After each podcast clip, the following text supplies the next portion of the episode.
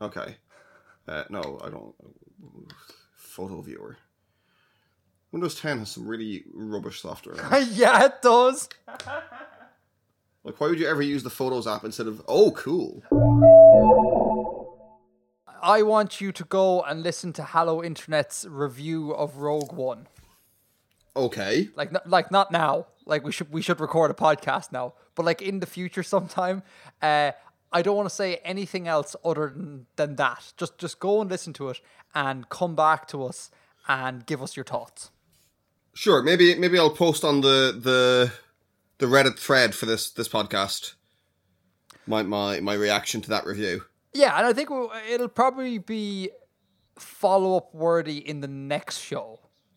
Okay. I don't think you can listen to it and not have opinions. Okay. So yeah, I will link you to the episode. I have an interesting thing to bring up, which is kind of long-term follow-up, I suppose. Comes from friend of the show, Zidnaf. Mm-hmm. And that is, he has read a theory that accounts for the accent problem that the listener from 2 shows ago was having. Remember they said that, there was many, many accents. And how come this is? So it was a Skyping... Like, as in the density of accents within Ireland. Exactly. And so Zidnaf was Skyping Zidnaf, and he says there's a theory that wherever a language originates, mm-hmm. geographically, surrounding that immediate area, you're going to find the highest concentration of dialectal variation. And the further geographically you go from that epicenter, the less dialectal variation there is. And we see that play out with English. Because, like, within Great Britain and Ireland, there's obviously a huge amount of dialect, as you know we've discovered in this show, dialectal variation. Mm-hmm. And then when you move to the States, further away from the epicenter of English, there's much, much less. And linguists have even used this theory to, like, reconstruct where the origins of long-dead languages were, which I think is really interesting. So I have never heard this theory before, and if it is true, that would explain one of the reasons why you and I sound so different, and you and your brother apparently also sound so different. And I think this is good world-building fodder for conlangers out there who are attempting to do multiple languages, or at least someone who wants to write about dialect within their con world. I think that's a really cool thing that Zidnaf brought to light. Just be aware that, like, languages don't exist in a single platonic form. So, you know, don't create something and then assume that it will be entirely uniform all the time. And I think those irregularities can be interesting. But what I think is really interesting is that there's regularity to the irregularities. Do you know what I mean? It's like there's a almost like, a reverse... entropy sort of thing, as in, like, at the for sure. Yeah, but the irregularities themselves are still irregular. Right. Yeah. Exactly. It's just, there's you know, they happen according to certain patterns. Yeah. Yeah, which I think is important for people to understand about, and it's something I didn't understand about. So between Zidnaf and the listener, thank you. I've learned something new, and I am better for it. But yeah, that is interesting. That is interesting, and you can definitely see, like. Within England, that there's a huge variety in how English is spoken in England. Mm-hmm. And not all of it is to do with substrate languages. I mean, like, for example, Cornish English carries some remnants of Cornish language, apparently. Yeah. And they reckon, like, parts of, say, Cumbria, not so much nowadays, but certainly up to the early 20th century, there was elements of Brythonic languages in some of the more rural parts. But even in places where it's just English, there's a you know, kind of a lot of dialectical difference between the West Midlands and East Anglia. Yeah, exactly. And again, this it holds to the theory, which I think is super interesting. So, speaking of irregularities, I have another kind of conlanging thing to bring up. Mm-hmm. I read this today on Reddit, and I thought, this is a thing that world builders should be interested in. Apparently, if Reddit is to be believed, the more common a verb is, the more irregular it will be. Which I did not notice. So conlangers out there, if you're make your version of the to be verb, make that highly irregular, because apparently that's a thing that happens in natural language and kind of seems counterintuitive to me. You'd think that like the words that be used the most often would kind of like collapse down into their simplest form in a way. But apparently, like, it's directly the opposite. They become more and more elaborate. Like, again, like in English, like to be is a good example, and to have to a lesser extent. Yeah. So I actually think the opposite. You think the opposite? Huh. Yeah. How come? Because we use it more often, right? Then it's just something that we just easily learn by rote. So it can kind of be whatever, and we hear it in so many contexts, it'll always make sense. But if like a really rare verb was irregular, then we would have so much less opportunity to be exposed to what its irregular form is meant.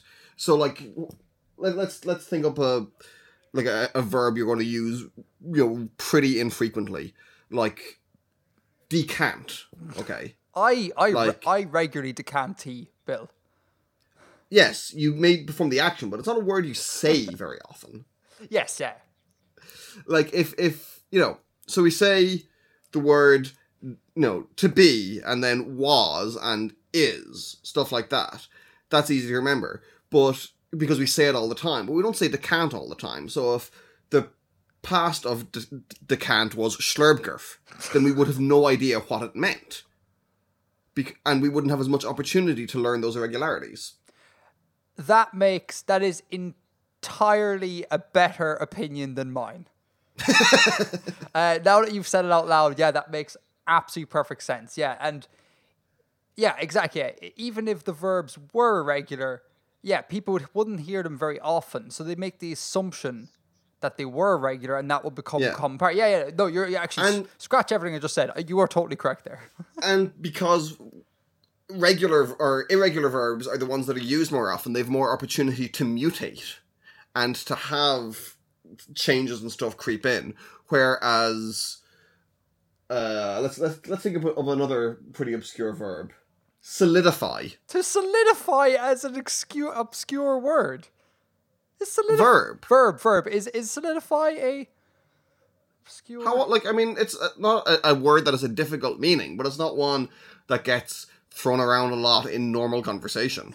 Yeah, but you know, that's not going to be used so much that it'll get little changes, whereas, you know, be and sat, do and are used. So you know what's interesting then? I wonder, is this like a pillar of human language? I wonder if this is like this with like all languages. Was that not the point that they were making? You said they were making on Reddit that. Well, they didn't make this about all language. Like, no one said that it's part of like the universal theory of human languages or whatever. Right. They were just like, and then the only examples that were mentioned were, what was it? It was Spanish was brought up. English was obviously brought up. French. It seemed to all be European languages. Like, I wonder if you go to like sub-Saharan Africa, will their languages also exhibit this? Like, will hugely disparate languages exhibit that? That's interesting. Oh, that's a good question. Or another good question from a world building point of view would be to think of a scenario whereby the flip side happens. Like, what could be the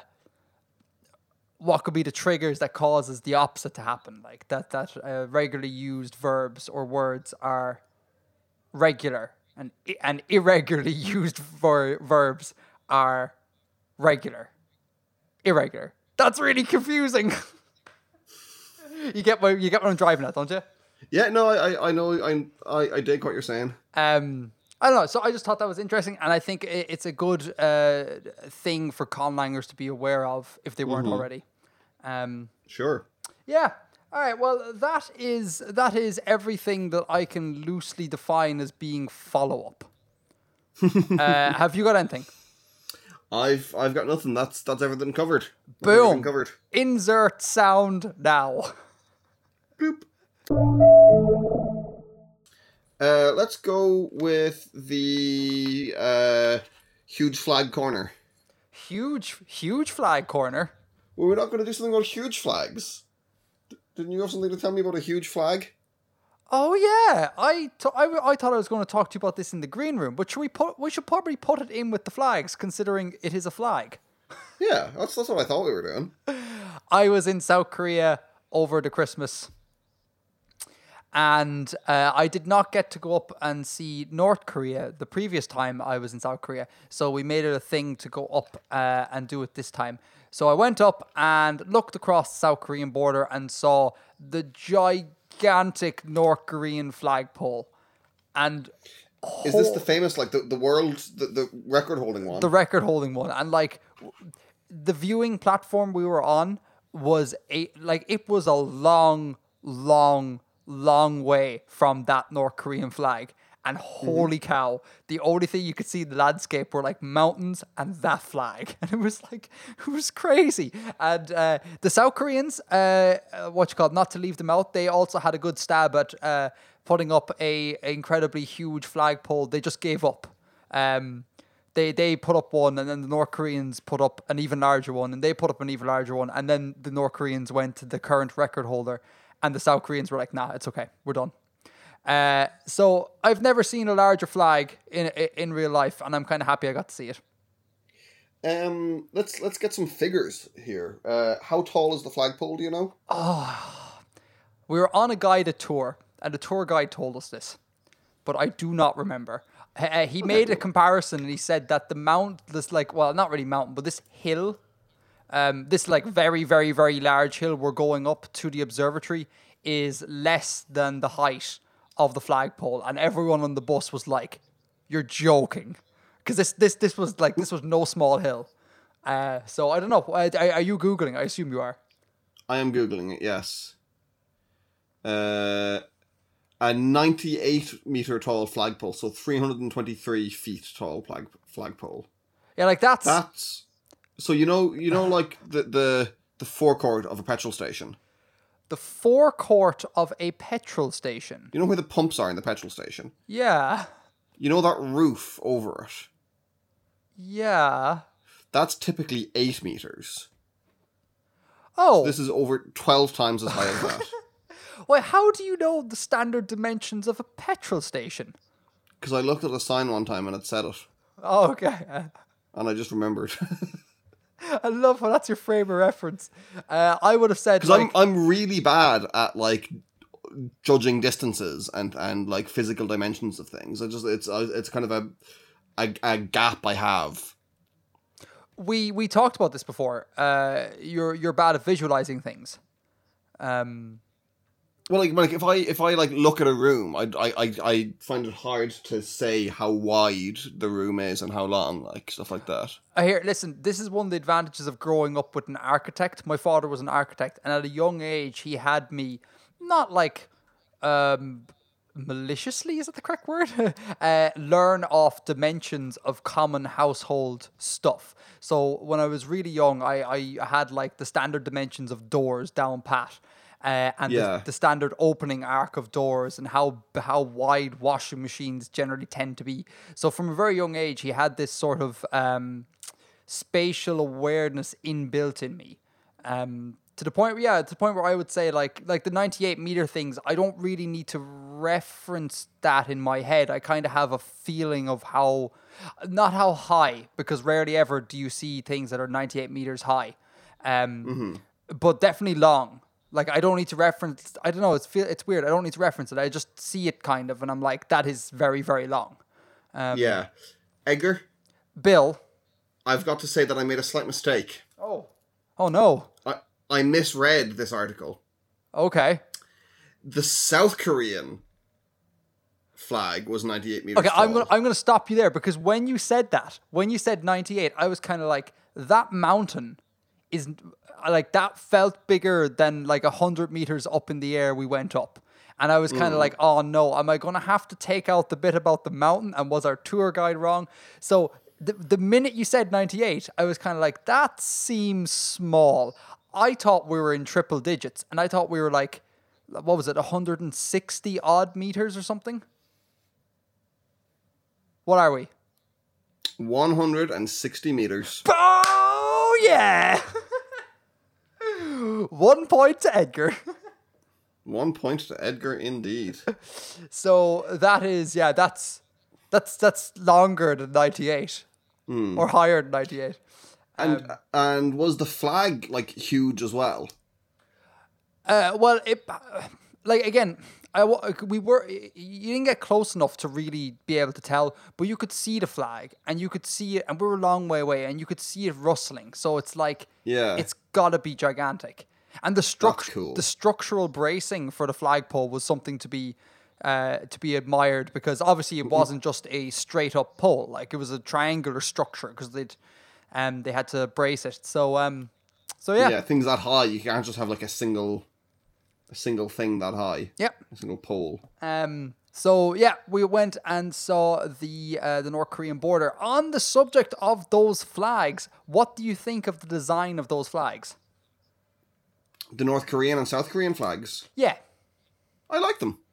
I think they are excellent flags. And I am particularly fond of North Korea's flag.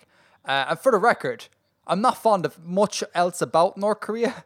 Like, yeah. But the flag... You're not a convert to Jewish ideology. I don't know what that is, but I will say no.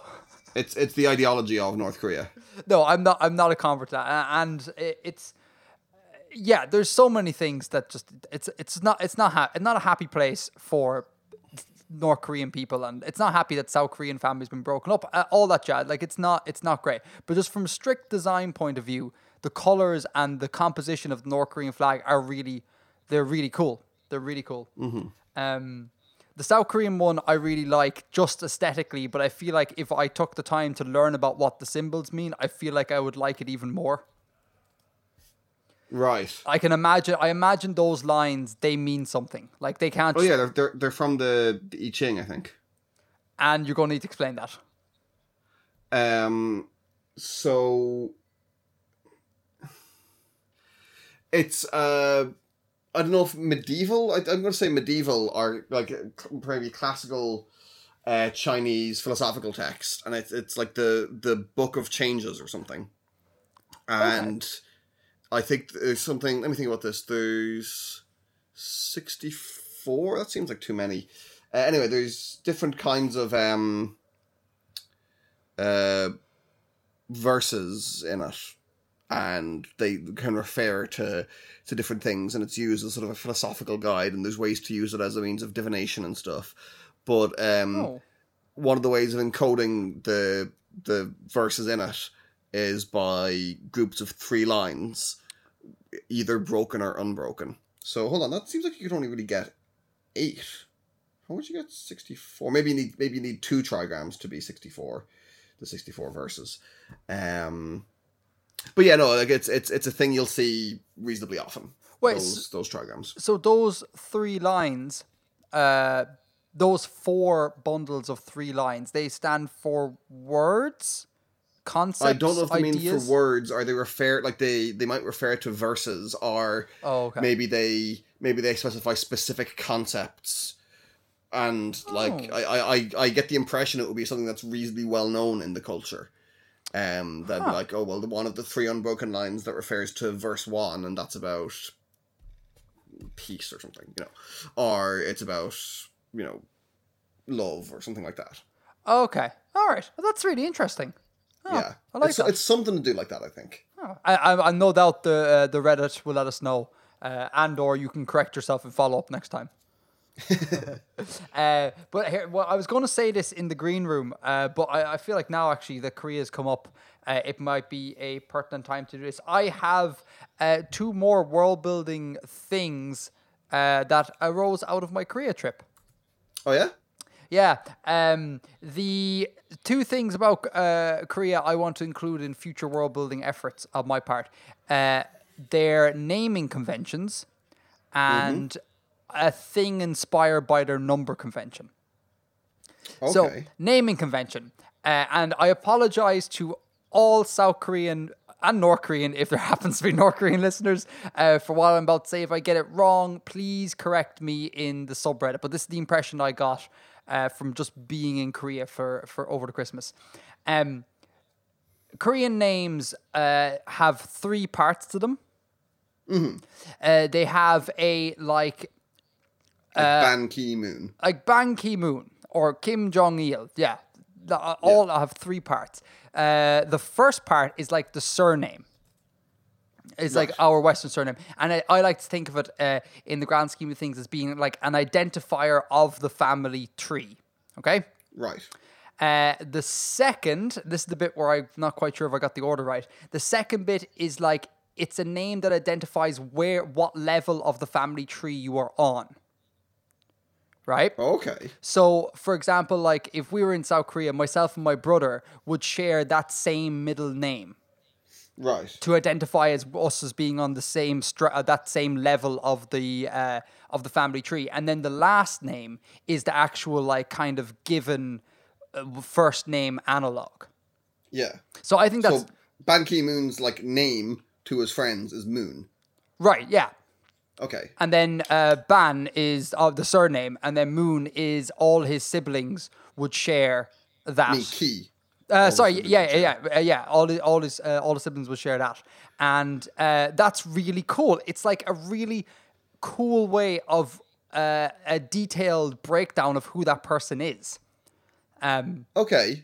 I really like that. I like, and it has a bit more flavor to it and a bit more kind of logic to it than just our Western thing where it's like first name and family name.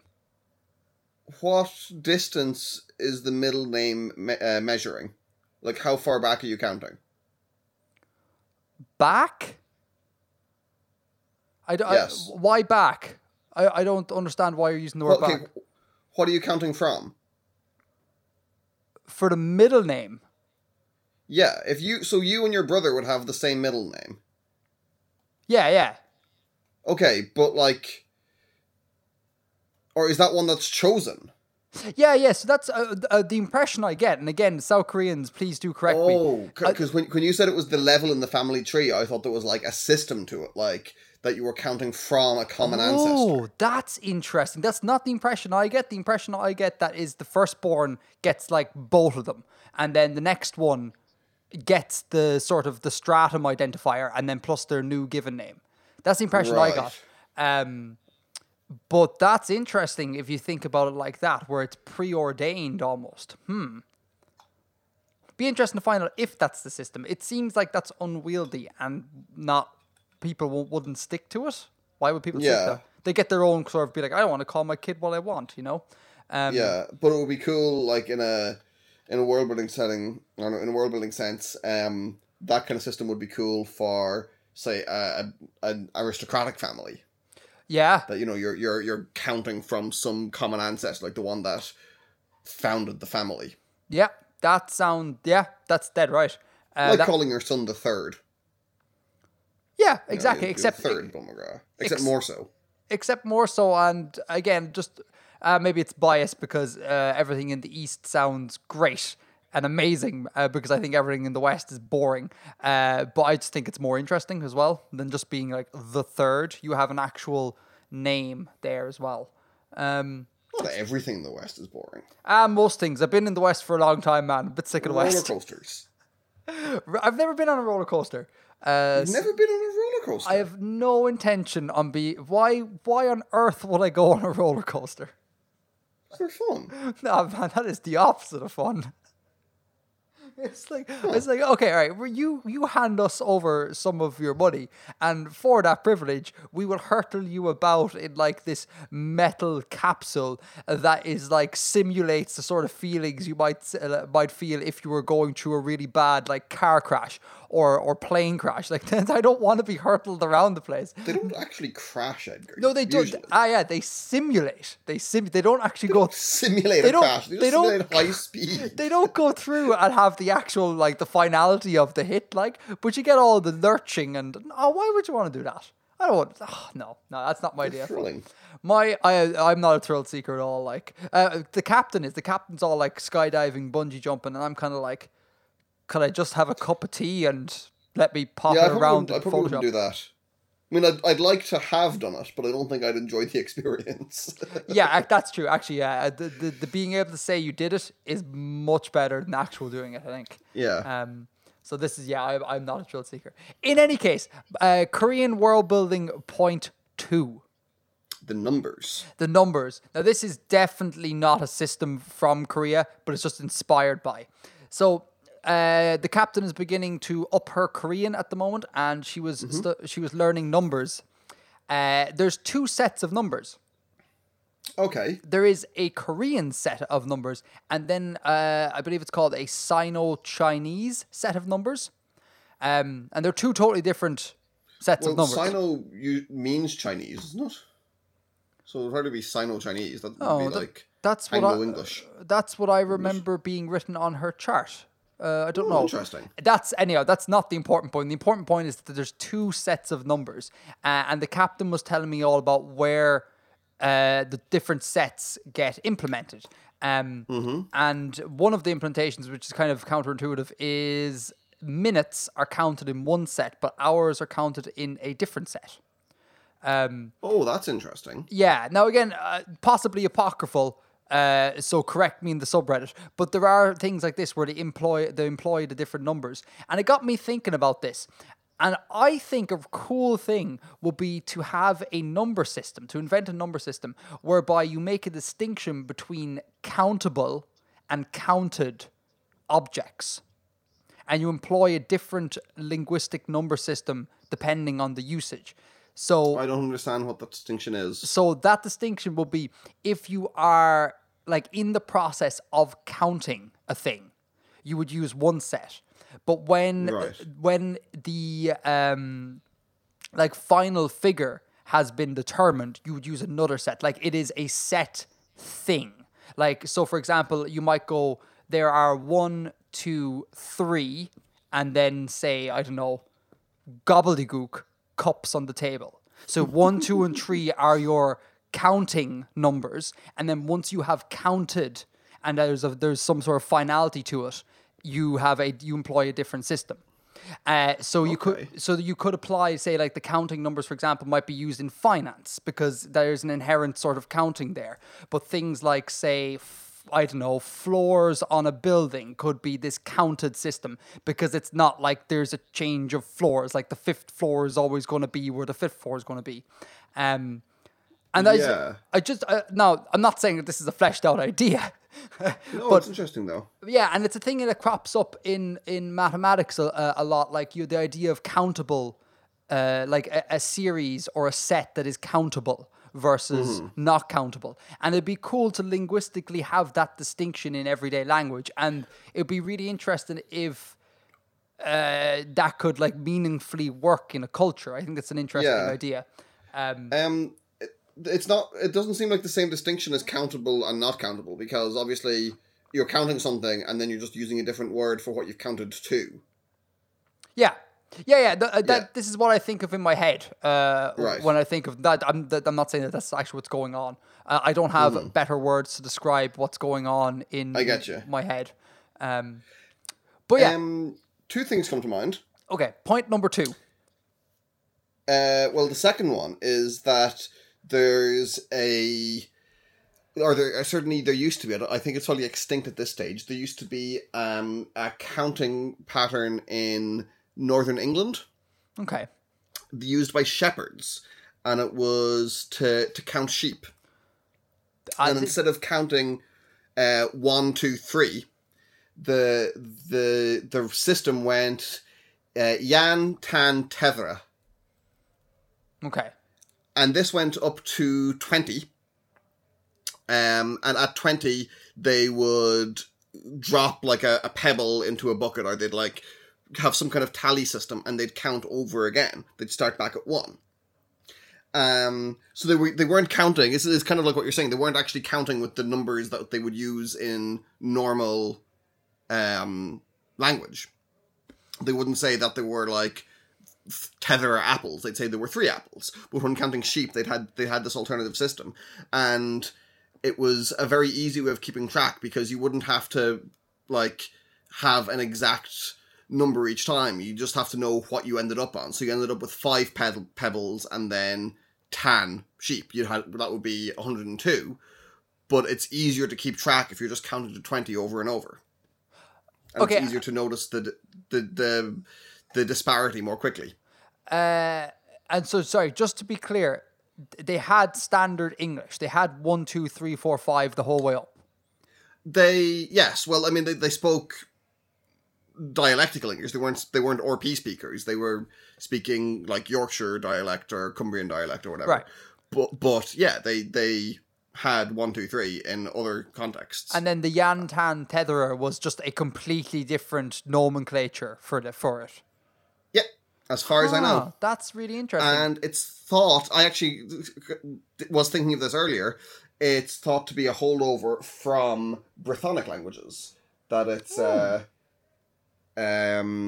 it's something that is there from kind of Celtic times. Huh. That's interesting. Yeah. It always interests me when we hear of dead counting systems, or I'm presuming dead in this case. They tend to be always in weird bases. They tend to be in like 12 or 20, and then Maya in arguably 60. That always fascinates me, and I always wonder, like, why did they choose 20? Like, I don't understand. Like, I can make a good case for choosing 12.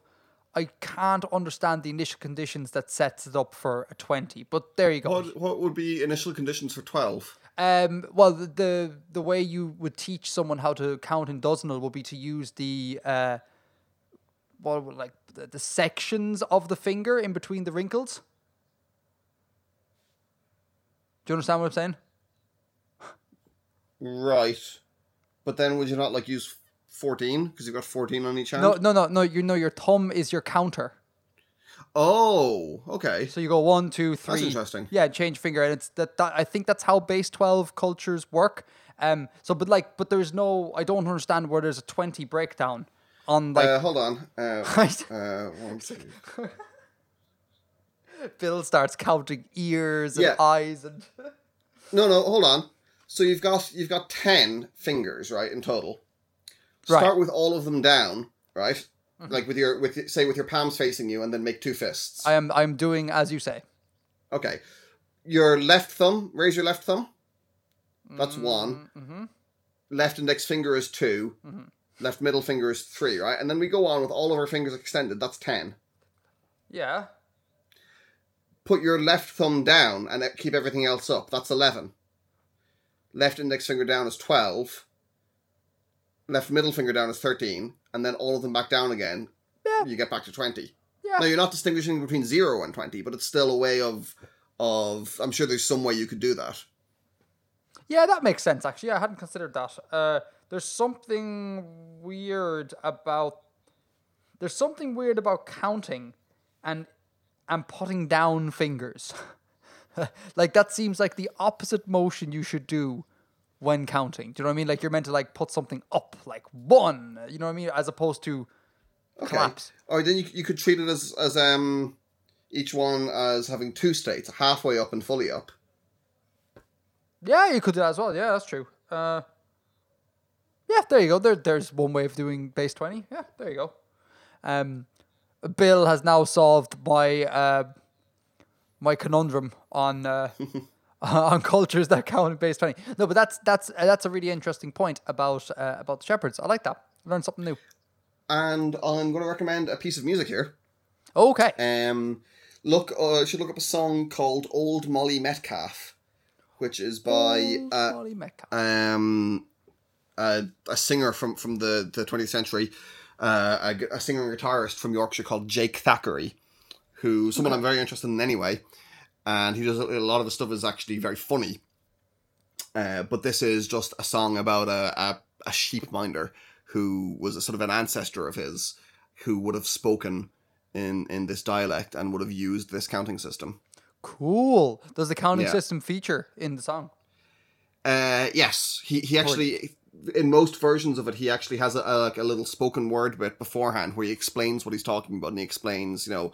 Molly Metcalfe was my, you know, great aunt or whatever. And he goes through. I'll read out the whole one if you want. And then he sings it, and he works the first five into the song. Huh. Don't read it out. We'll stick it in the show notes. Let people find out. Yeah. I'll have a look, and sure, follow up might happen in the next show. Mm-hmm. Okay. So I said I had 2 points. Oh Jesus! Yeah. What's your first point? My first point is my much shorter one is, which I'm learning a little bit of Welsh at the moment. Uh huh. And Welsh has two ways of reckoning numbers, which I'm not fully sure of the details yet because I'm still quite early on in my Welsh studies. But it has a decimal system, like in English and everything else, and it also has what's the word for base 20? Is it vigesimal or something? Oh, I have no idea. Yes, vigesimal system. Like in French. You know how French you got 20, and then 40 is like 220. And then 60 is 60 for some reason. So Welsh has a base 20 overlay over the decimal system. Yeah. They're used in different contexts, and I'm not sure exactly what the contexts are. I haven't really gotten to using the vigesimal system yet. Just base 20. The base 20 system yet. But yeah, there's some distinction there for some reason. Oh, cool. Wow, that's cool. I thought Korea would be an outlier in this, but that's interesting. Multiple counting systems. And again, it seems really counterintuitive to me because you think, Jesus, like, it's hard enough to come up with one and get everyone on board with that, but then there's two? Like, it's just, I don't know. I wonder if there's three. I wonder if we have many multiples. Like, that would be trippy. Probably. Homework. There's some language somewhere. That's true. But it's not like there's an infinite amount of languages. In fact, there's actually, in the grand scheme of things, actually quite a small collection of languages. So there's like 7,000 or something, isn't there? Yeah, that's not the biggest data point in the whole wide world. Well, actually, it's the entire world, right? But like, it's not the biggest data point, you know. There's a fair few. Yeah, it's not small, but anyhow, cool. Some good points there. I'll have a look into these multiple numbered languages and see if I can find anything else cool. Cool. Okay, so. We actually talk about the other flags then now. Will we talk about the other flags? Yes. Let's talk.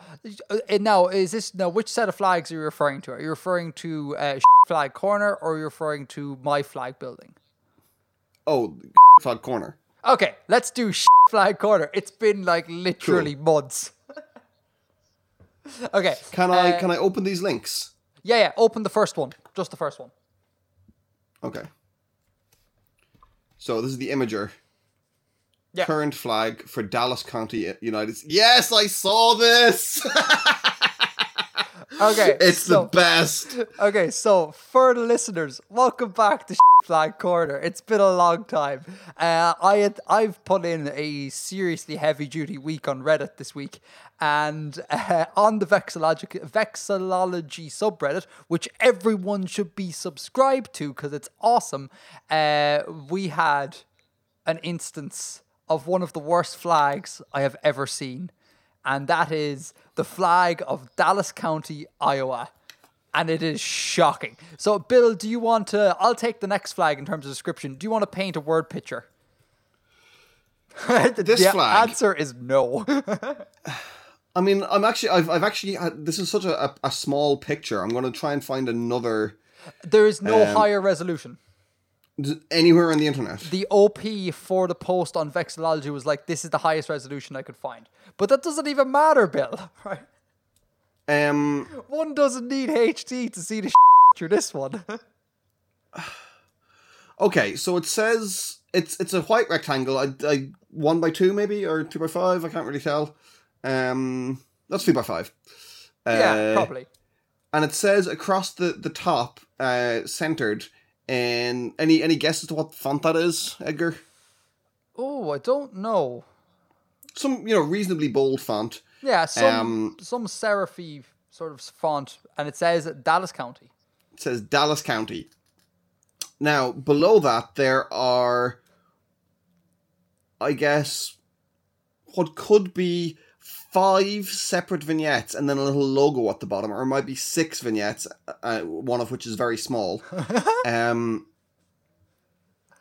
And, okay, we'll work around these. We'll go clockwise, and then we'll do the one in the middle. So yeah, we've got in the top left, something Clark House, something of something, and then dates. That's written in more text below it. So we have the Clark House appears to be, it's like a house, like a big country house. So there is in the top left hand corner there's a big black and white sketch of a country house with more incredibly fine print text and dates below it. Yeah. All right. So top right. Top right. Some Dr. J.B. Prenton. Yeah, could be. No. Home and office. Home and office. Okay, so this is written under another sketch of another black and white sketch of a house. So that's obviously Dr. J.B. Prenton's office. That is the local doctors, I'm assuming. I guess so. Or maybe someone in the history of Dallas County was what I get. Now, below that, I'm going to say, it is a person. It is a person. That's undeniable.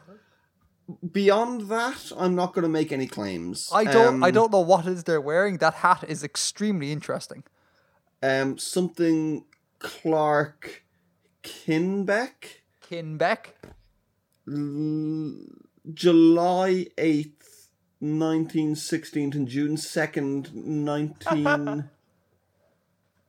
I mean, that could be 1816. I don't know. Certainly something teen. Founder of something trophy... Queer. Okay, I've read that wrong. That's not a word. And then bottom left is a guy doing a karate kick? Yeah, doing a karate kick with a big old black wellie. And I think he's wearing wellies and jodhpurs. I think so. And it says Bob Peller. Bob Peller. Just Bob hanging out in the bottom of the flag, doing his karate kicks with his wellies. And there's more, that's really small. It says 1962 at the end of that text, as far as I can make out. Oh. Okay, now, then at the bottom, whether this could be a logo or something, or it could be, another vignette. It's clearly a QR code. From here, my initial reaction was that it was a small logo, a stylized logo of a lot of books put together, and their spines, but across all the spines it says the numerals for 50 or SC or something, and there's absolutely minuscule text below that. I'm not saying it is books, I'm just saying that was my first reaction. I'm not going to make any claims as to what it is. But the pièce de résistance of this flag is the centerpiece. So right in the center, with the houses and the people at the, above and below and to either side of it, we have Dallas County Courthouse. Now, this is actually quite legible, this text here. And it's a black and white drawing of, I would assume, the Dallas County Courthouse, a building somewhere in whatever the main town in Dallas County is. But what really makes this pop out of the rest of the texture is... that it looks like its roof is on fire. Yeah, it does. Now, I realise that it's not that the roof is on fire. It's some kind of red slate roof, and that's the only bit of colour that they've chosen to illustrate on the flag. Wait, no, hang on, Bill. I think you're entirely wrong. The fiery bit cannot be its roof. What? Why? I think it's meant to be a red slate roof, and but it's got peaked roof, and it's got several different peaks. It's got several gables there. Oh, I kind of see it now. Oh man, that maybe really, it is on fire. That really, maybe it is on fire. I was I looked at this for so long, and for life of me, I couldn't understand why there was fire behind the courthouse. But that makes sense. It's a roof. Look, if you look at it on Wikipedia, it does have kind of a reddish roof. Oh, did you Google Dallas County Courthouse? No, I just Googled Dallas County, Iowa, and there's a picture of it on Wikipedia. Oh, okay. There's a picture of the courthouse on the page. So their courthouse isn't burning. It's just the roof. So what makes this flag just like a triumph? Like, never mind the fact that it looks like their own courthouse, which they're holding in such high regard, to be placed in the center of a flag is burning. It's just like, it really, it just holds the books of flag design up, the principles of flag design, and it just kind of like just puts a torch to it and lets it burn in the hand. Like, it's just like, you know, do you know the way, like, no text on a flag? You want no text on a flag? We'll give you all the text. Like, there is 1, 2, 3, 4, 5 lines, 6, 7 lines of English text on this, right? And then, you know, it's like, oh, you should never put a date on a flag. We will give you all the dates. And there's an additional 1, 2, 3, 4, possibly 5 or 6 lines of just dates. And then it's like, don't do anything too complicated. Don't do complicated drawings. And it's like, you want complicated drawings? We'll give you 5 complicated drawings. It's just, oh, it's an utter train wreck. And then the fact that it looks like they just didn't care about the color of the flag. It's kind of like, oh yeah, we need to put all the complicated pictures on it. White? Yeah, okay, cool. It's just brilliant. It's a flag that you could just print out, no bother, because it's just black and a little bit of red. Sheet of A4 paper. Yeah, exactly. So as with most things on Reddit, the initial post is nearly always great, but it's in comments where you really truly find the golden parts of vexillology. Okay. And that would be the third link, Bill. The third link. So we're skipping... Sorry, hold on. We're skipping two for a second. Skipping number 2 for a second. Okay, so third link. Can I open this? You can open it. Go for it. No, don't... Why did you open 6 times? Dear listeners, Bill is 7 having times. Shocking internet problems today. Oh my God, this is amazing. Did you not see this in the comment thread? No. I was so happy when you said that you heard... you seen this in the commentary. I was like, oh no, he knows the gag that's coming. But you don't, and it's brilliant. Isn't that the most glorious flag ever? What on earth is this? Okay, so I'm going to take the description for this one. This is a flag, the flag of Adair County, again in Iowa. And this is the same plain rectangular thing. It's tricolour, so yellow band on top, white band in the middle, again, the similar yellow band on the bottom. In the top yellow band, we have in giant text, Adair. And in the bottom yellow band, we have Iowa. So we all know what's going on. Mm-hmm. In the middle is where the magic happens. We have, just like the Dallas County flag, we have black and white depictions of various things that must come from Adair in excruciating detail. So we have...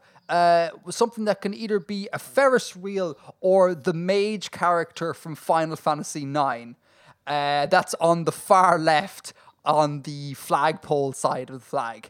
Okay. And then we have something that I can only tell that it looks like a two-headed bull. That's obviously not what it's meant to be, but it looks like a two-headed bull. No, I'm with you on that. I think it's a two-headed bull. That's a two-headed bull. I'm going to skip the thing in the center. We'll leave the best to last. Moving over, we have a tractor, plain and simple tractor. And then we have, to counterbalance the sort of, you know, rural, agrarian route sort of thing, we have a plane. And then it looks like a fighter jet kind of plane. It's not like a big, it's not like a passenger jet. It's not a crop dusting plane. This is not agriculture planes, and this is not a 747 to take you around the country. This is a specialist plane. Yeah. And then in the middle, we have what can be described like this is. We want to keep this episode PG.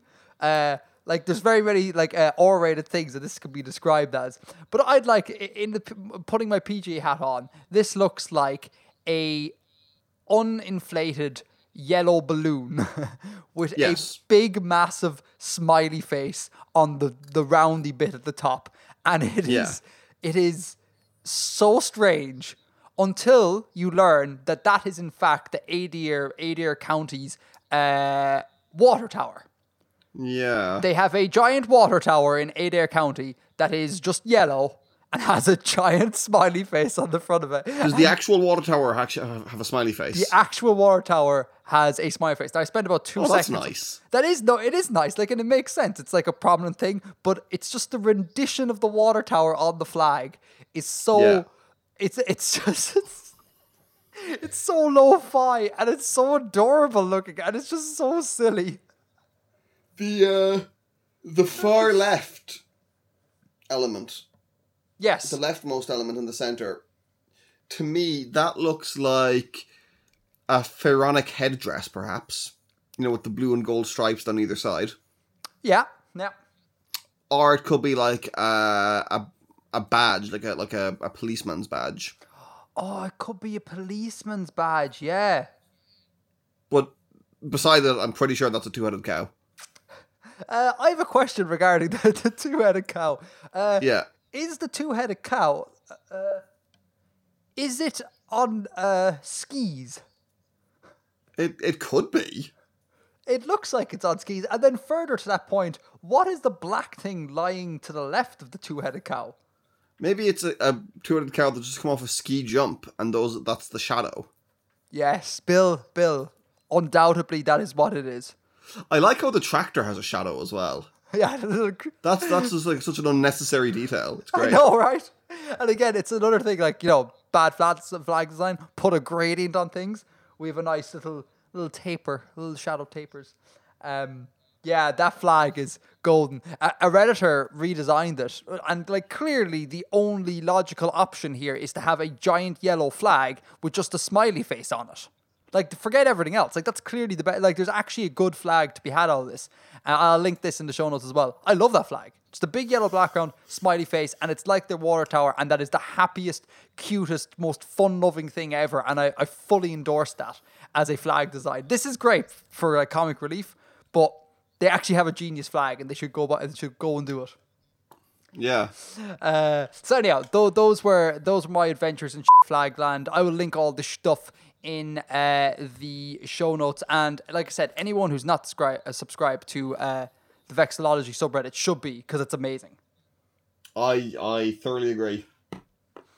Okay, have you got anything else to add on that? No, that's me all flagged out. That was good. Okay, I'm reading 1984. By George Orwell. George Orwell. George Orwell. God, the most awkward thing to say. George Orwell. Anyway, so I'm reading 1984 by George Orwell at the moment. I'm about maybe like halfway, just over halfway through. Before I get into the mapping point I have about this, it was sold to me as being like a really dark and depressing book. Mm-hmm. It's totally not.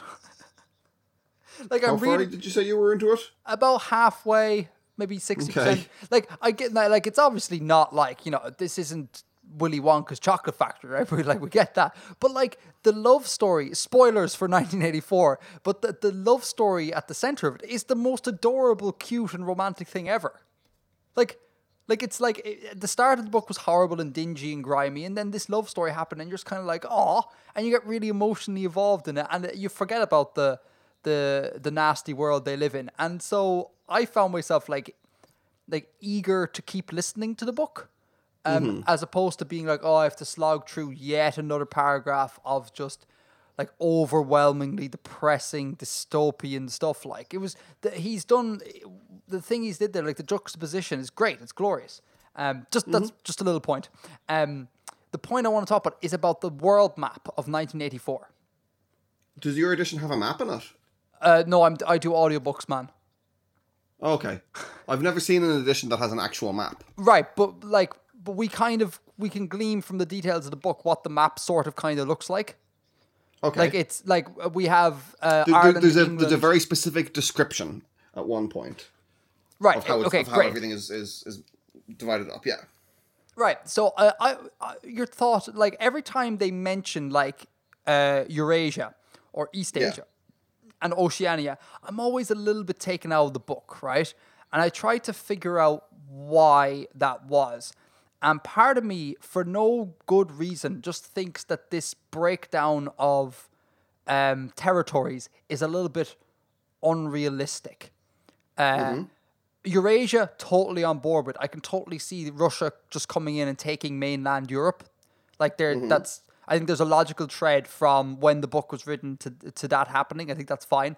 The idea of East Asia, so China and surrounding, like, up into Manchuria and down into Southeast Asia, combining as one, totally fine. What I'm not fine with is Oceania. It's like, okay, I get, like, England and the States. I totally get that. And then as a proxy, you know, Ireland being a close neighbor might go with it. And then down through the Americas. I don't understand how Australia and just South Africa tagged along in that thing. I don't understand how that would happen. And I don't understand why necessarily those territories would stay. I don't know. And again, I've no good reason to feel this way about it. Like, I should just accept it and be fine. But something about it just it makes me feel weird. So I was wondering, what do you think about this? Well, the why of it is just seems really apparent to me. What is the why of it? Why South Africa and Australia would be part of this polity? Are we going to talk Commonwealth? Yeah, they're British. Yeah. The defining thing here is INGSOC, like English socialism. It's part of the Anglo world, and particularly at the 40s. Well, then hang on. Well, okay. Well, in that case, then surely South America is the outlier. Like South America is part of Oceania as well, is it? Yeah. According to the maps I have seen, and yeah. Like, how does okay, fine. If I accept the Commonwealth, an extension of North American hegemony.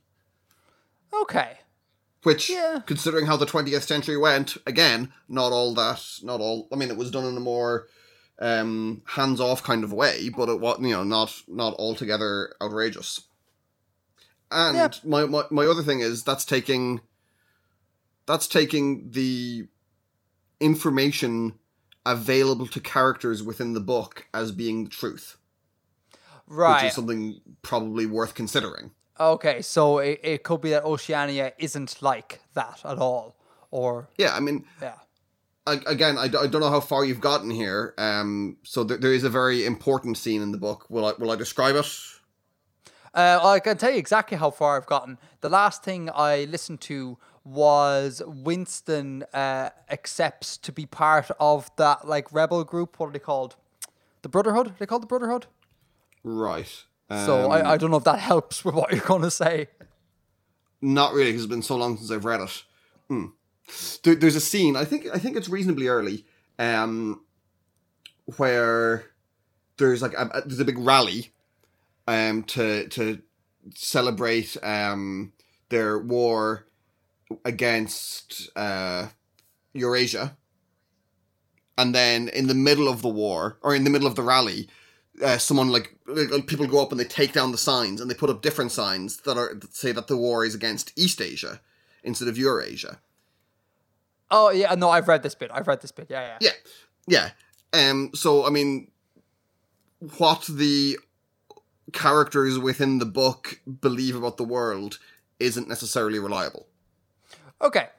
Yeah, no, that's... Especially about the wider world. Not that they're necessarily unreliable narrators and what happens to themselves, but... Yeah, no, definitely, that's true. Yeah, no, I agree with that. I definitely agree with that. But if we assume that what they know is correct, like Orwell is describing his idea of how the Earth would break down through them... Oceania is still weird to me, and it just popped into my head there. What's the deal then with, like, is the entirety of the Commonwealth isn't embedded within Oceania? Like, India, as far as I'm aware, is not in Oceania, and surely India is like one of the like big ones in terms of Commonwealth. Sure, I mean, it was kind of the jewel in the crown of the empire or whatever. Right. But, you know, I think it's in the disputed zone. Yeah, as far as I'm aware, it's in the disputed zone. And that disputed zone, now, this is basically like a war zone. This is the zone where, like, everyone is just claiming this. Like, all the hegemonies are trying to just get at it. I think so. Okay. Yeah, but, consider its proximity to the other... Like, I mean, the other two powers have a lot of access there. And, I mean, it's a historically not a ridiculous... situation, you know, if you look at the history of the 19th century and the vying for control of Central Asia, I mean, you're just moving it a bit further south, but no, Afghanistan could very easily have been part of British India if a few historical things had gone differently.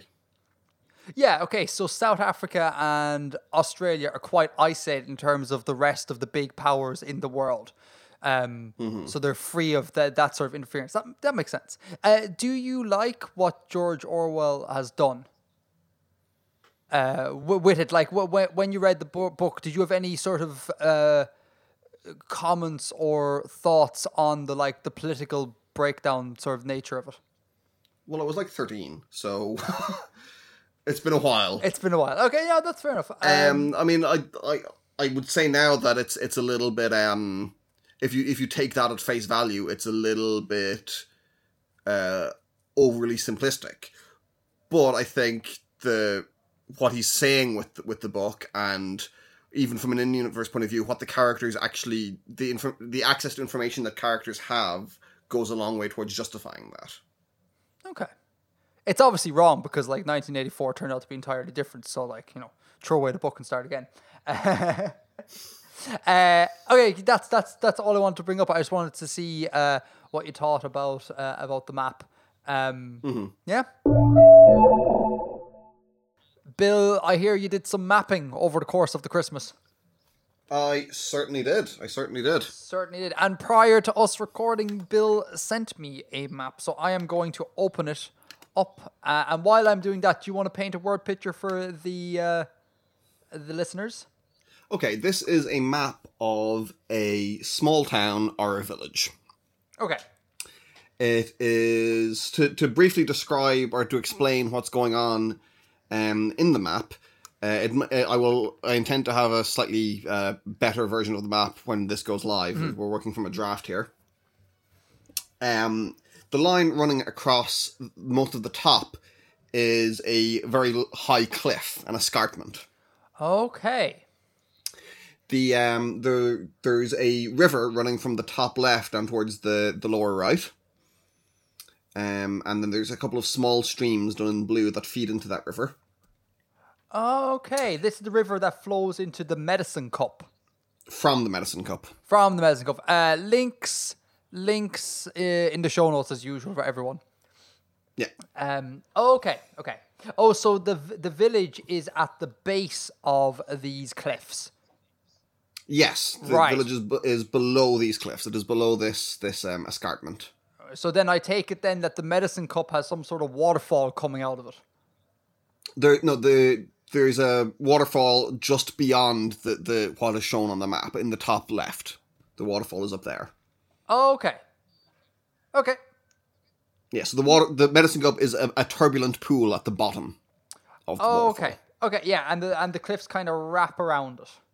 Yeah. Okay, with you. Okay, and then do you want to explain what the big stump, the top stump, and the wide stump is?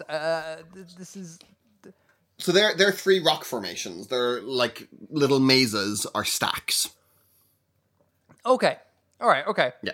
And what sort of scale are we dealing with here when you say little? I don't have a good numerical answer for that. Well, okay, are these okay, how do I put it?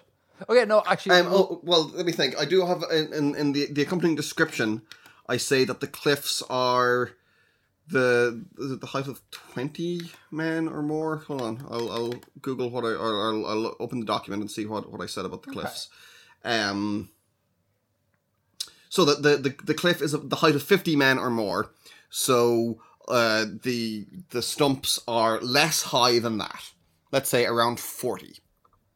The height of about 40 men. Okay.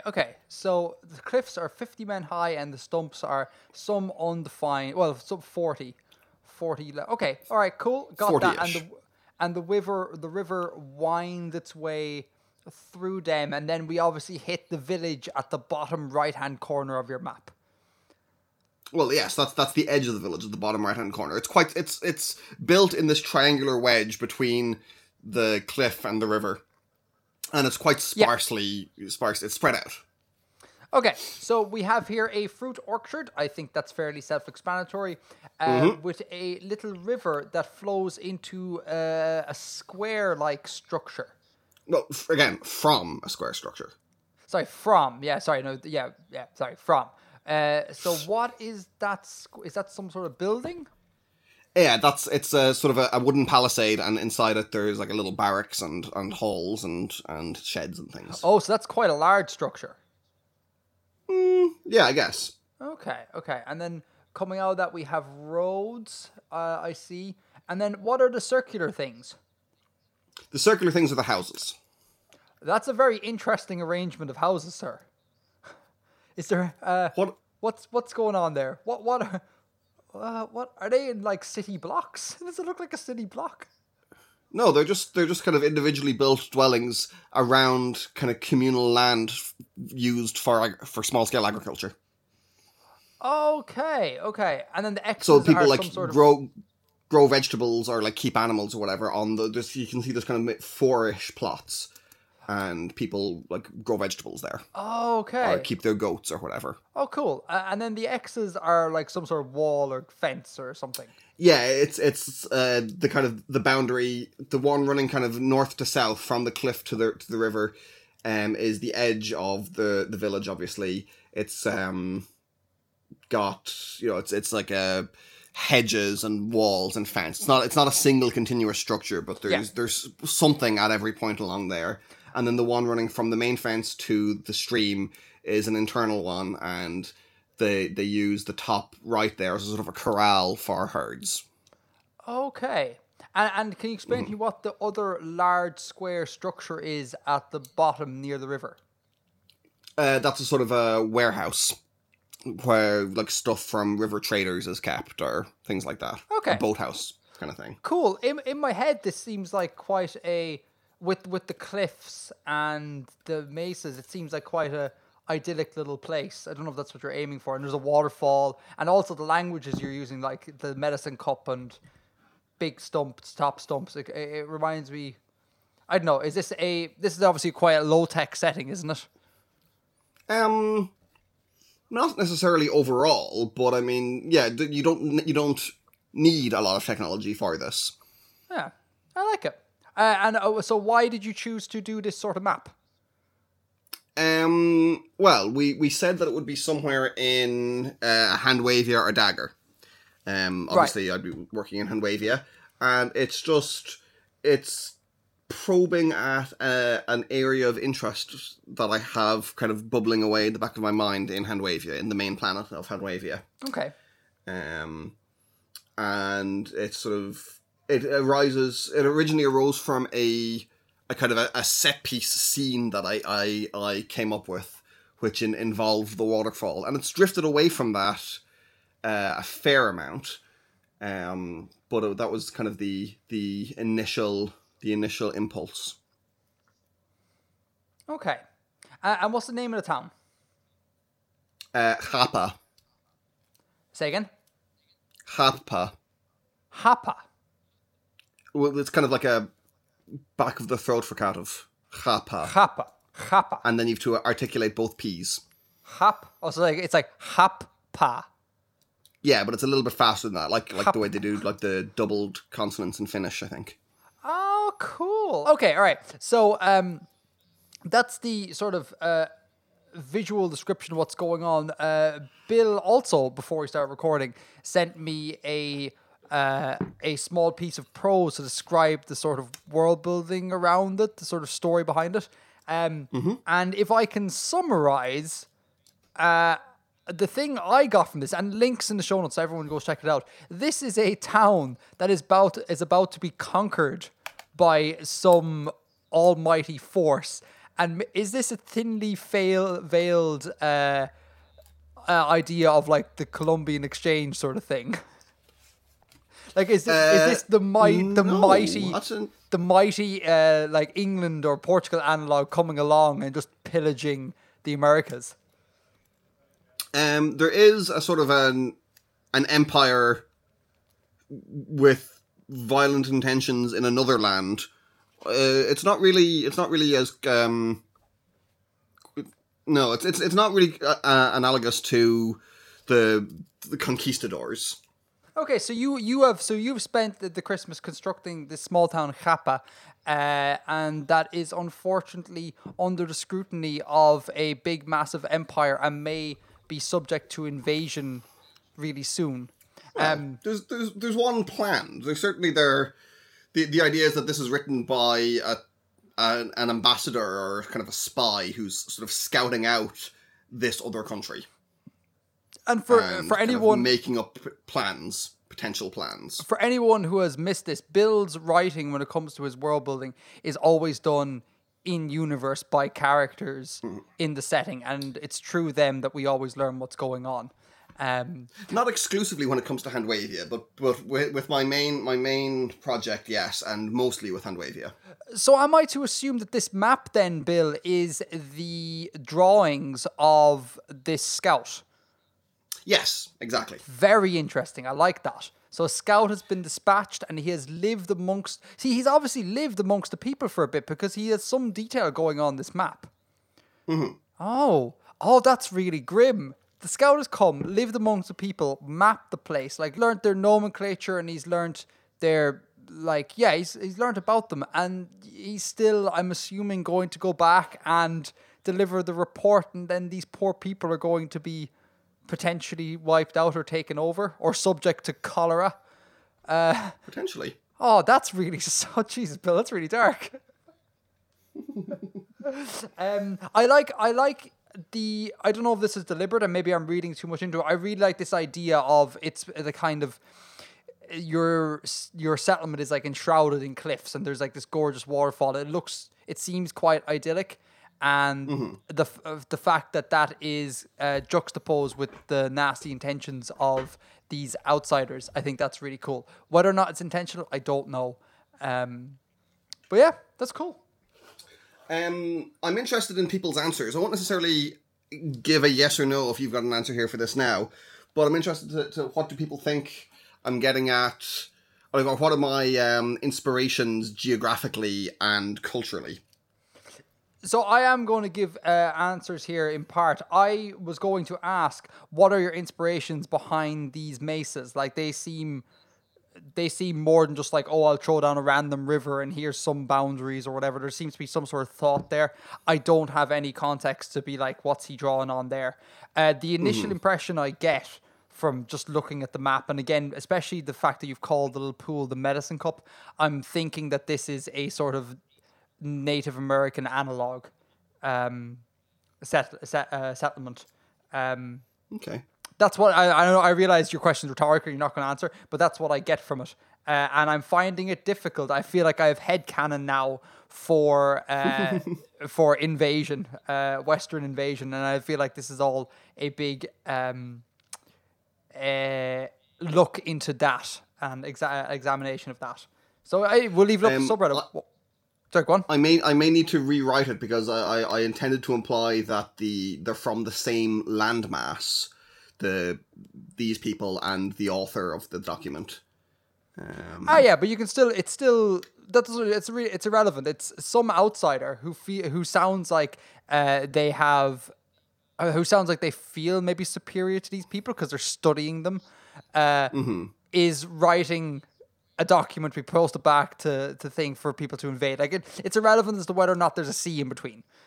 Like that's just okay. I think that's just nitpicky details. In my head, I'm thinking I'm thinking Columbian Exchange. Let's see what the subreddit says. So have a look at the map. Have a look what's going on. Have a read of the little. It's a very very brief little document. It's like one A4 page, something like that. I'll tell you now how many words it is. It's 800 words. It's 800 words long. It's not a big read. Have a read and let us know in the subreddit and see what people think.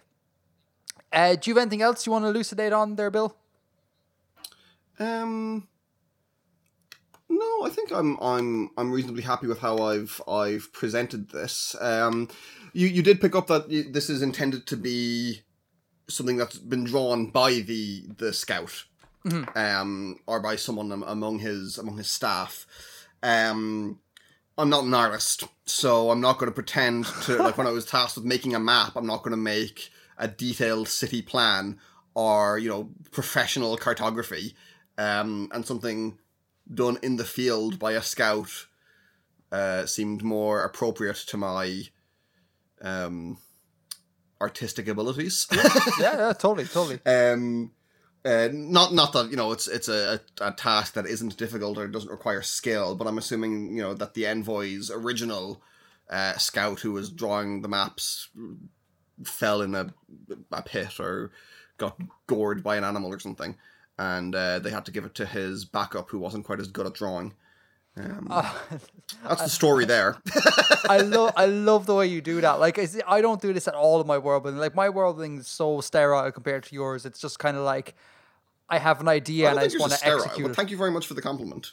Well, I think it is because less lived in. My world building is like what the prequels is to the original Star Wars. It's kind of like sterile, less lived in, and like just there for the execution because I enjoy the execution of it. I feel like you like to explore these things. Like, I would never be like, oh, I'm going to draw a map that is intended to be drawn by a scout. I'm going to be like, how good could I execute this map? And do you know what I mean? Like, I have a very different approach to you, and I think your approach is a much more engaging. And I feel like you do this. You actually make fiction from your world building. It's supposed to be you just world builds for the laugh. So yeah, I think that's really cool. The way you're like, someone was intended to do the cartography.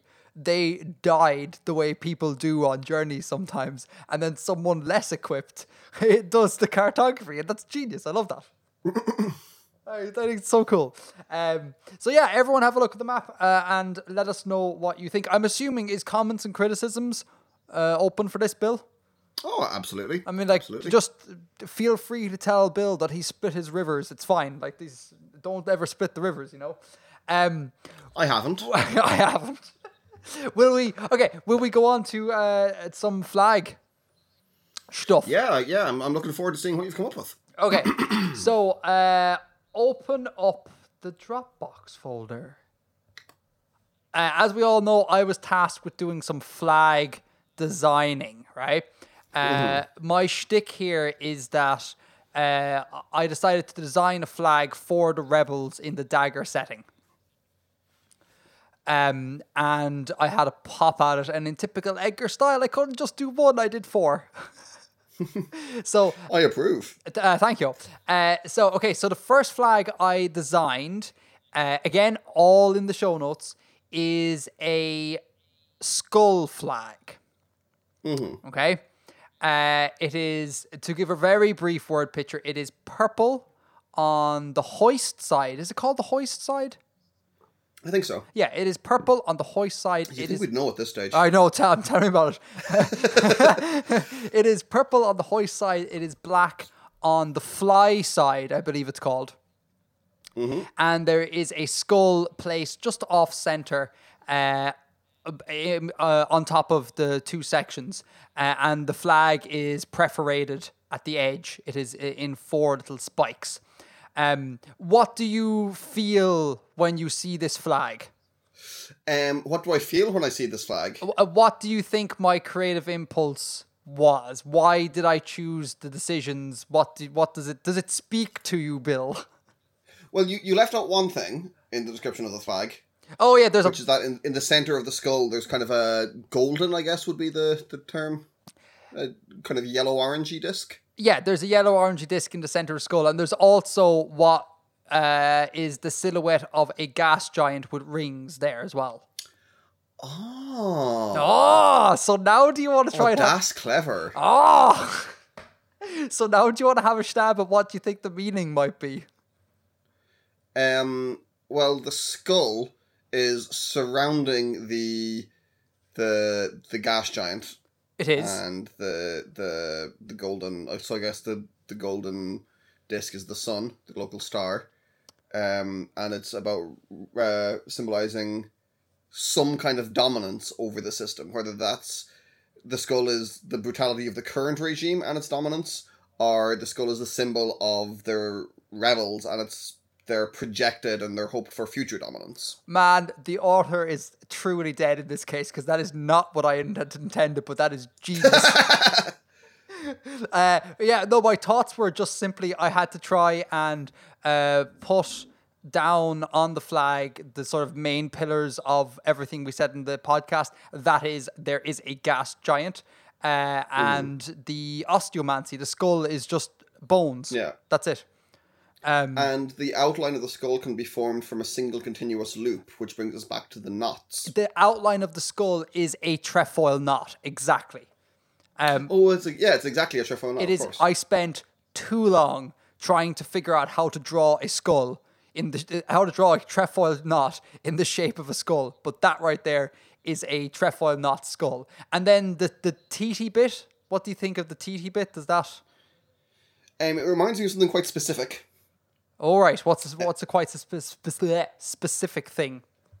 In Warhammer 40,000, there a lot of the art, is this like incredibly detailed, kind of like black and white art, at least in the older editions of the rule books that I'm familiar with, and it combines this sort of biotech aesthetic with kind of a high Baroque religiosity.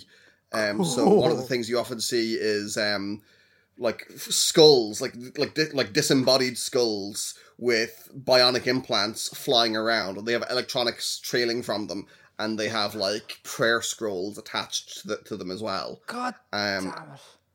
And they're a really striking image, and they're something that I looked at a lot when I was a child, looking at these books. And so just the dangling things from the bottom of the skull reminded me of that.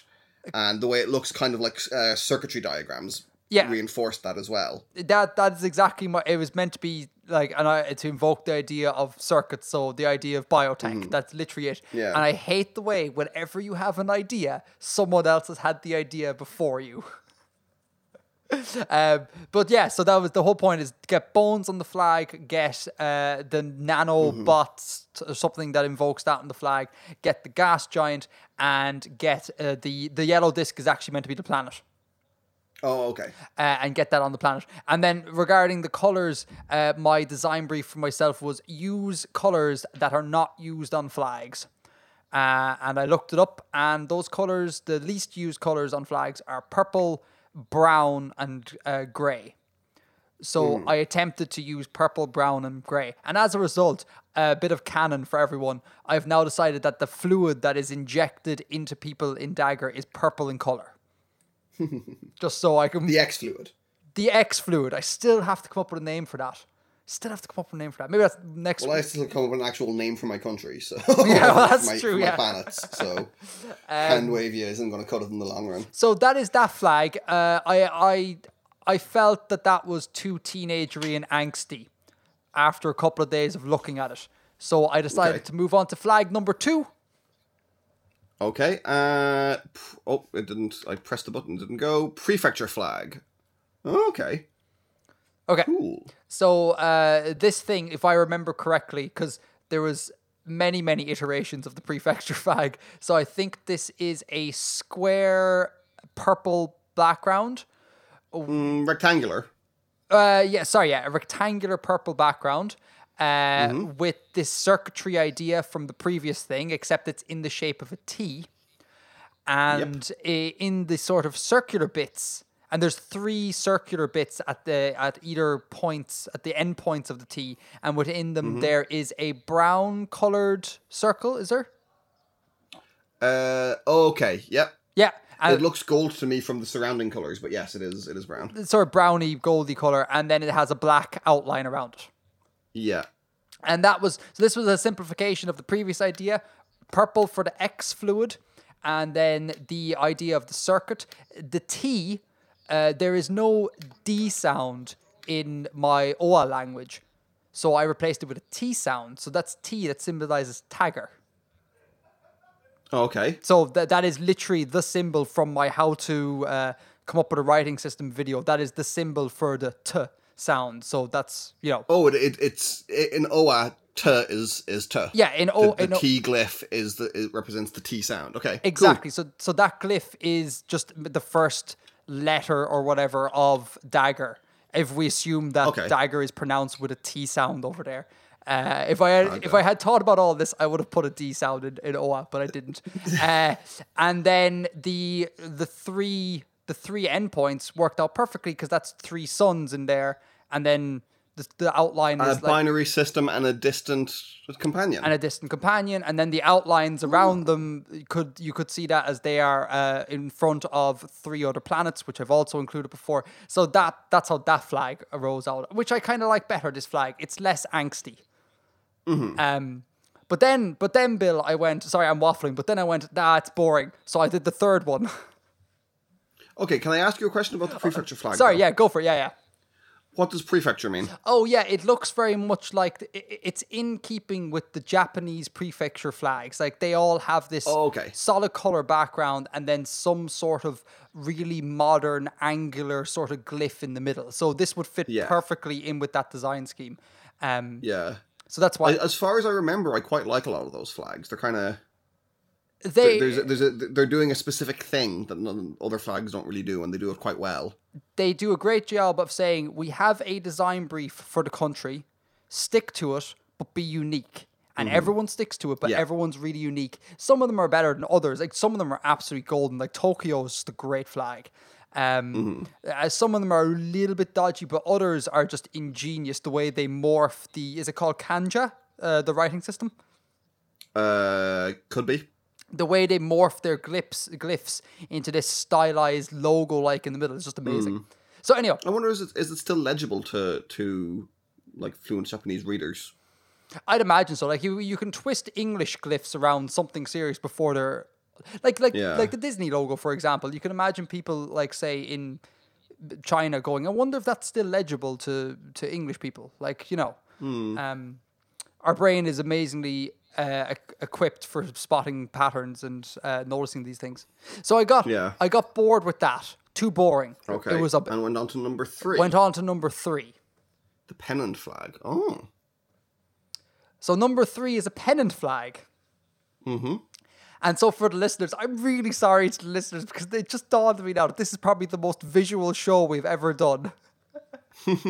But for the listeners, this is the same concept as the prefecture flag from before. So the T sound, the T glyph, it is flipped. It is rotated 90 degrees, and it is placed at the hoist end of the flag. But the with the kind of the crossbar at the hoist. With the crossbar at the hoist, exactly. And running perpendicular to the hoist.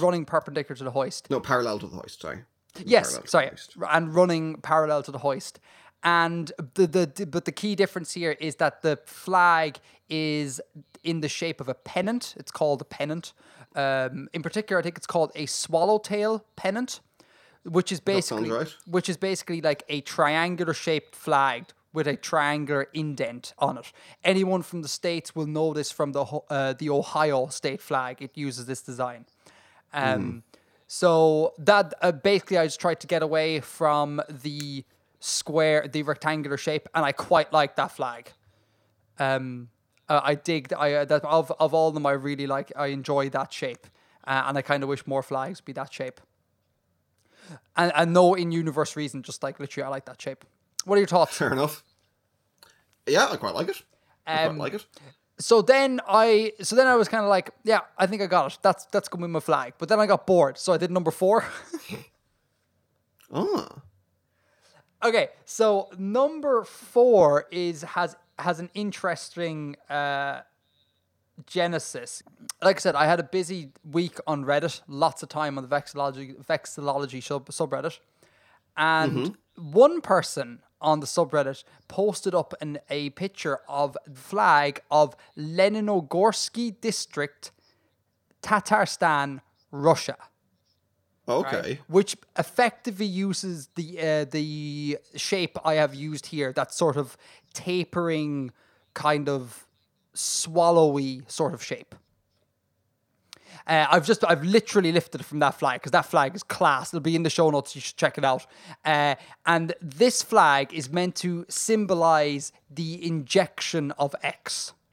So the shape of it is meant to literally invoke a syringe. And then the purple is meant to be the actual X fluid coming out. And then the thin white line is the actual needle. So that's what this flag does. And again, it's got the pennant shape because I was like, I'm sick of rectangular shaped flags. Mm-hmm. So that was my vexillological rant. I'm sorry, I talked lots. No, not at all. What do you think? Do you have any, just looking at them really quickly, do you have any favorites or anything that you think is worth exploring further? I like the idea of just using the pennant flag just because.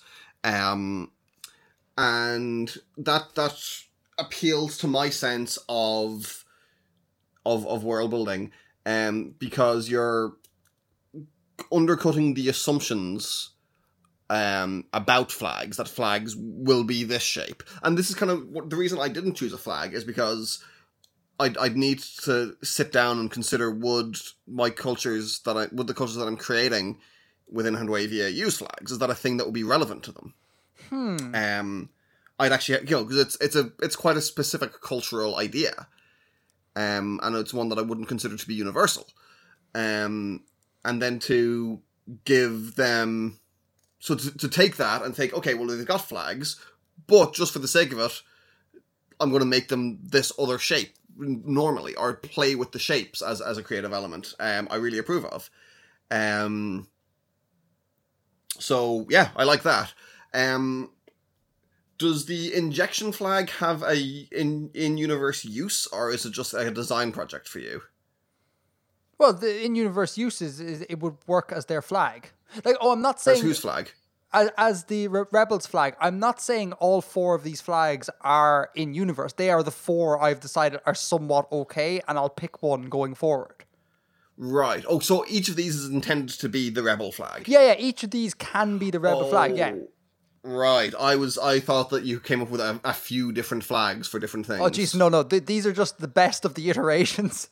And I was like, I found it hard to eliminate them. It was kind of like, but I would like to talk about the trefoil knot skull. And then I liked the idea of the Japanese prefecture. Oh, and then this badass flag came on the subreddit. So yeah, they were the best four.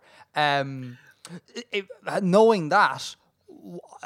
do you have any sort of feelings as to which you would like to see hung up in the lair of the Rebels? The first one is the most rebellion-y. Yeah, it really is. Yeah, it really is. I would say, I think the third one, I think the prefecture pennant. Oh, so you and I are kind of on the same page there. Oh, that's interesting. Yeah. I like that one. I was leaning towards the prefecture pennant. What do you think of the idea of purple as being the color for Rebels? I have no issue with that. Okay, like that was an interesting thing I found, because like rebellions and stuff, they're always like red colors, you know, like aggressive colors. Very hard to get away from that color meaning, and like purple in my head is still a color of lavish and riches. And I realize it's so easy to get away from that. You can just be like, I talked about this on an Artifacts video, purple, just make purple be a easily producible color. Make some plant in a world produce purple flowers, and everyone has purple, like peasants have purple, as opposed to the way it is on Earth. But it's still like, because we are human and we're earthbound, we have this ingrained meaning for purple, and it was very hard working with that, I found. Yeah. And of course...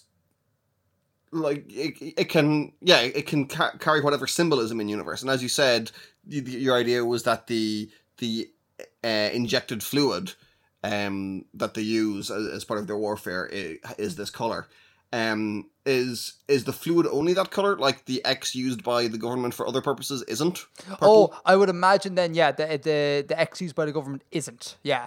Okay. Definitely not. Because cool. That would, I mean, leave it open, at least in the flag sense, of making a different colored flag.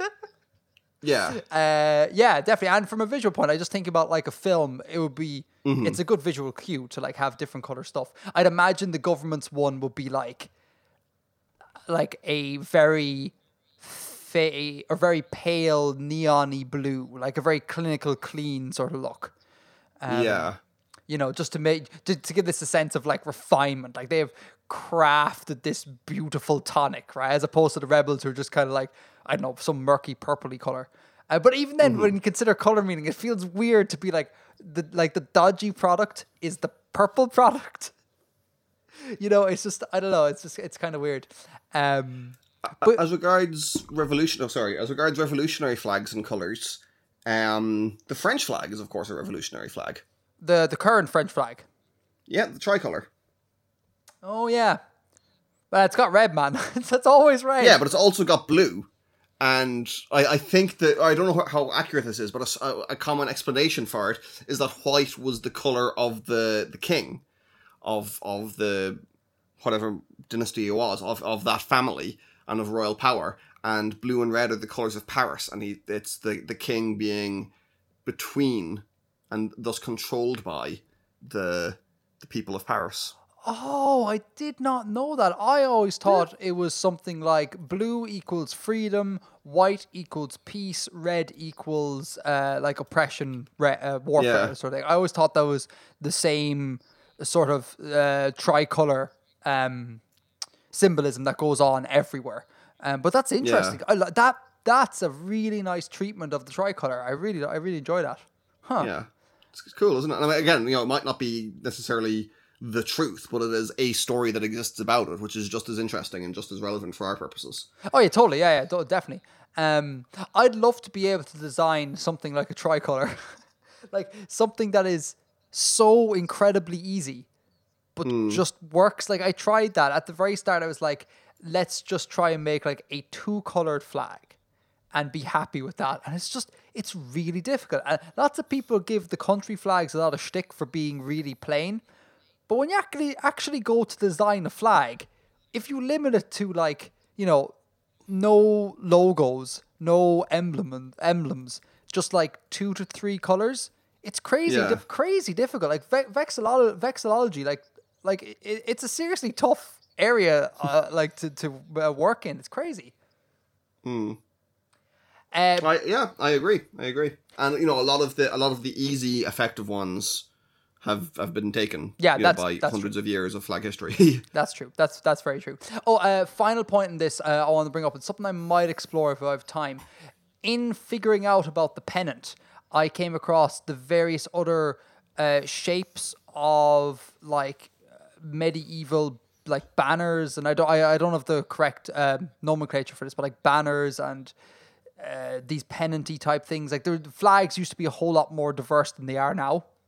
I'm half thinking of like doing the full sweep, like designing like a banner and a like a traily type thing, and then a pennant, and making the flag culture of my world like straight out of medieval times, and like this nice kind of sort of, it has a sort of lo-fi element to it. Like, remember the whole shtick about like the magic system arose on the old world, and it comes from like low-tech principles or whatever. So this idea that you have like super high-tech bio-enhanced warriors, but they hang out in like underground dens that are decked out like the hall of a castle. Yeah. Like that aesthetic, once I figured out about that and the different shapes and morphology flag, I was like, that is a cool aesthetic. And that could work really, really well, like subtly enough that it's not jarring. So that is something I thought of. Could you send me something about that, about the like the different, like what the different shapes are and what they're called? Because I'm not really aware of that. Give me a second. So I just sent Bill a yet another image. Again, I apologize, listeners, of the different shapes of flags one can use. Check it out. It's in the show notes. And this ranges from like the rectangular flag and square flag we all know and love to things like flag with schwenkel and swallowtail with tongue. So there's a whole load of cool, like, historic variation that's gone on. And it would be awesome to implement that in like a super futuristic cyberpunk setting. I think that would be really cool. What are those banners that... Okay, this may not be accurate, but it's banners I associate with Japan and with kind of like feudal Japan. Those Nobori. Yeah, yeah, they're like the vertical banners. Yeah, yeah. Yeah, so that's another thing, and that's from like not on that list either. Yeah, so there's so much to play with. Like, so when people, and of course you can invent your own. You will hear that's not the easiest thing in the world. I tried that as well. I was like, let's come up with my own shape. And like after like the umpteenth attempt at making like a hexagon shaped flag, I was like, no, okay, let's stick with known forms, because someone wiser than I has gone through and like real world tested these things. So let's just defer knowledge on this one. But yes, so at some stage maybe there might be like dagger bunting or like a dagger banner. And things like that. So, so yeah, there you go. That was my flag stuff. So that was flags, and that was mapping. So that was this month's world building. Next month, I have some ideas what I want to do. Do you have any ideas what you want to do, Bill? Well, I'm going to cheat a little. I've already got a fair bit. Well, not a fair bit, but I've already broken ground on some stuff. Oh, do you want to tell us what that stuff is? Yeah, I've started working on a bit of a conlang. Oh, cool! So, do you want to talk? You know, man, totally talk conlang next time. Yeah, sure. Cool. All right. So that's you. On my end, a listener wrote in and said something to the effect of, "Can you do like monster design?" Like design, like megafauna or animals and things. Oh, that was Callum 2. I just found the comment here. Well played. So, world build some animals. World build some animals by Callum 2. Callum 2, yeah. So I kind of want to have a crack at that, because I have never, like, as much as I've never done flags, like at least I'm somewhat involved in looking at flags. I've never attempted that at all. So I want to give it a shot. Just the subreddit and the internet. This may fail, but I got to give it a crack. So, you happy with that? You do conlanging, and I do some animal design. Yeah. I actually have a couple of animal ideas bubbling away as well. Do you? But, well, kind of. Yeah. No, it's more. I'm taking something that has existed, running a little bit outside of what happened in history, and then putting it into one of my worlds. I might talk about that, but I might talk about conlanging either. We could make an entirely animal episode. No, I take that back right now, because if I fail to make an animal, let's not decide to make an entire animal episode. Yeah, let's do that. Let's do conlanging, and let's do Edgar Does Animals, and see where it goes from there. Mm-hmm. Awesome sauce. Yeah. Is that us? I think that's everything. Cool. Do we have anything to say in the green room? We definitely don't, man, because we're over time. Okay, let's wrap it up. Okay. Ready? 1, 2, 3. Edgar out. Edgar out.